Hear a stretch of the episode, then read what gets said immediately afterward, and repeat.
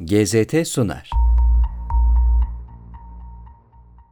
Söyleşi Serdar Bilir, cins için çeviren Mehmet Baki Karahan. Eserlerinde edebiyatın hayatla ilişkisini başarıyla yorumlayan, farklı konu ve kavramları felsefi bir dille işleyip gündelik yaşamla ilişkilendiren İsviçre doğumlu yazar ve program yapımcısı Elan de Botton'la iletişim çağında medyanın haber dilini ve geçmişten bugüne değişen bilgi kaynaklarını konuştuk. Ünlü yazar, kadim bilgi kaynaklarına bağlı yaşayan insanlarla medyadan edindiği bilgilere bağlı yaşayan modern insanların düşünme ve yaşayış farklarına dair ilginç açıklamalar yaptı. İnsanlara yalnızca iyi, pozitif haberler sunulsaydı, dünya bugün nasıl bir yer olurdu? İyi haber, kötü haberin zıttı değildir. Yalnızca iyi haberler de faydalı değildir var olan sorunları bilmek zorundayız. Bize gerçekten lazım olan, bizim ihtiyaç duyduğumuzsa buradaki haberle alakalı neler yapabileceğimizi vurgulayan haberlerdir. Bu, hükümetlerin haberler meselesini en üst seviyede nasıl ele aldığıdır. Hükümetlerin ihtiyacı herhangi bir şey hakkında yalnızca bilgi sahibi olmak değildir onların yaşanan olaylara nasıl reaksiyon göstereceklerini ve olaylarla ilgili neler yapabileceğini de bilmeye ihtiyaçları vardır. Biz sıradan vatandaşlar olarak eğer bir şeyden haberdar olabiliyorsak aynı zamanda okuduğumuz haberler ve felaketlerle ilgili neler yapabileceğimize dair faydalı önerilerden de haberdar edilmeliyiz. Maalesef bize verilen haberlerde var olan sorunlarla nasıl baş edebileceğimizle ilgili önerilerden haberdar edilmeyişimizin arkasındaki sebep, medya kuruluşlarının karşı koyma ve işlevsel öneriler barındıran haberlere kıyasla korku ve umutsuzluk barındıran haberleri kullandığında daha çok para kazanacağını bilmeleridir. İnsanın doğası böyledir haberleri serbest piyasanın insafına bıraktığımızda bozulmuş, çarpıtılmış ürünler almamıza şaşırmamalıyız. Bu bir restoran örneğiyle düşünülebilir. Çoğu restoran sağlığımıza zararlı olmasına rağmen bize çok fazla yağ ve tuz yedirir. Bunu ticari amaçlı olduklarından ve ürünlerinin lezzetli olması gerektiğini düşündükleri için yaparlar. Biz de bunların farkında olmalı ve buna karşılık olarak doğru olan neyse onu yapmalıyız. 30 saniye reklam arası. Birinci sınıf bir kültürün, birinci sınıf bir düşüncenin, birinci sınıf bir duyarlılığın dergisi Cins, hem edebiyat dünyamızın önde gelen isimlerini hem de yeni kalemleri ağırlıyor.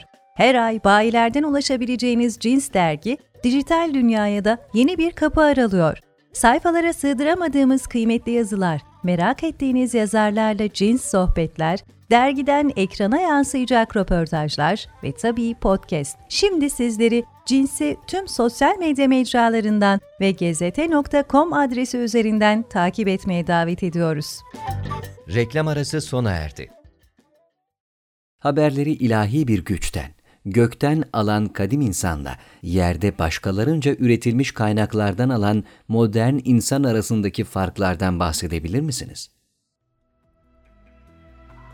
İlahi kudretten kastınızın dinin sonsuz öğretileri olduğunu varsayıyorum. Eğer kastınız gerçekten buysa durum şu şekilde gerçekleşir aslında. Dindar insanlar genellikle şu anda ne olduğuyla çok da ilgili değildirler. Çünkü onlar güzel bir sonla biten çok çok uzun bir hikayeye inanır, bu fikirle hareket eder ve bu minvalde yaşamlarını sürdürürler. Bu dinler İslam, Budizm, Hinduizm vesaire olabilir. Bir başka deyişle insanlar günlük olayları kutsal kitaplara, öğretilere inanmadığı ölçüde fazlasıyla mesele etmeye başlarlar ve onları çok önemli görürler. Kitabınızda haberciler hükümetleri denetleme sorumluluklarının olduğunu söylerler diyorsunuz. Dikkat çekici bir cümle. Buradan hareketle bu sorumluluğu nasıl açıklarsınız? Bu soruya cevap verirken Türkiye'deki haberlerle benim ülkem Birleşik Krallık'taki haberler arasında bir çizgi çekmek zorundayım. Genel olarak İngiltere'deki haberlerin tutumu hükümetin bütün faaliyetlerine karşı son derece hasmanedir. Baskın görüş hükümetin tamamen yalan söylediğidir. Politikanın içindeki herkes buradaki algıya göre şeytani bir kötülüğe sahiptir ve aynı zamanda hırsız olmayan hiç kimsenin politikacı olamayacağına inanılır Ben bunun bir abartı olduğunu düşünüyorum. Türkiye'de durum tam olarak böyle olmadığı için alıntıladığınız cümleyi Türkiye bağlamında kullanmam. Post-truth bağlamında bugün gerçekliğin bir önemi var mı? Haberlerin konumu nedir? Hiçbir şekilde post-truth bir çağda yaşamıyoruz. Basitçe söyleyecek olursak, politikacıların eğer dünya düzdür derlerse buna inanacak insanların var olduğunu bildikleri bir çağda yaşıyoruz diyebiliriz. Böyle bir çağda bütün dürüst insanların yapacağı hakikate sıkı sıkıya bağlı kalmaktır. Bazen durduğumuz yer baktığımız yeri inşa eder. Siz Londra'da yaşayan bir yazar olarak doğuyu nasıl görüyorsunuz? İstanbul, Kahire, Şam, Kudüs size durduğunuz yerden nasıl görünüyor?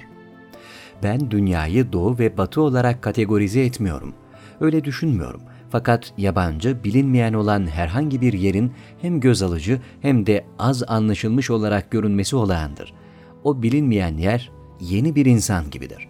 Onların senin kusurlarının bazılarından münezzeh olduğunu varsayarsın çünkü nihayetinde onların da senin gibi olduğuna hiçbir şekilde inanmak istemezsin. İlk çağlar o dönemin insanları için dokunma çağıydı. Orta çağ duyma, yeni çağ ise resim ve medya ile beraber bir görme çağı oldu. Sizce insanlığın önümüzdeki süreçte yeni duygusu ne olacaktır? Üzgünüm. Buna cevap veremem.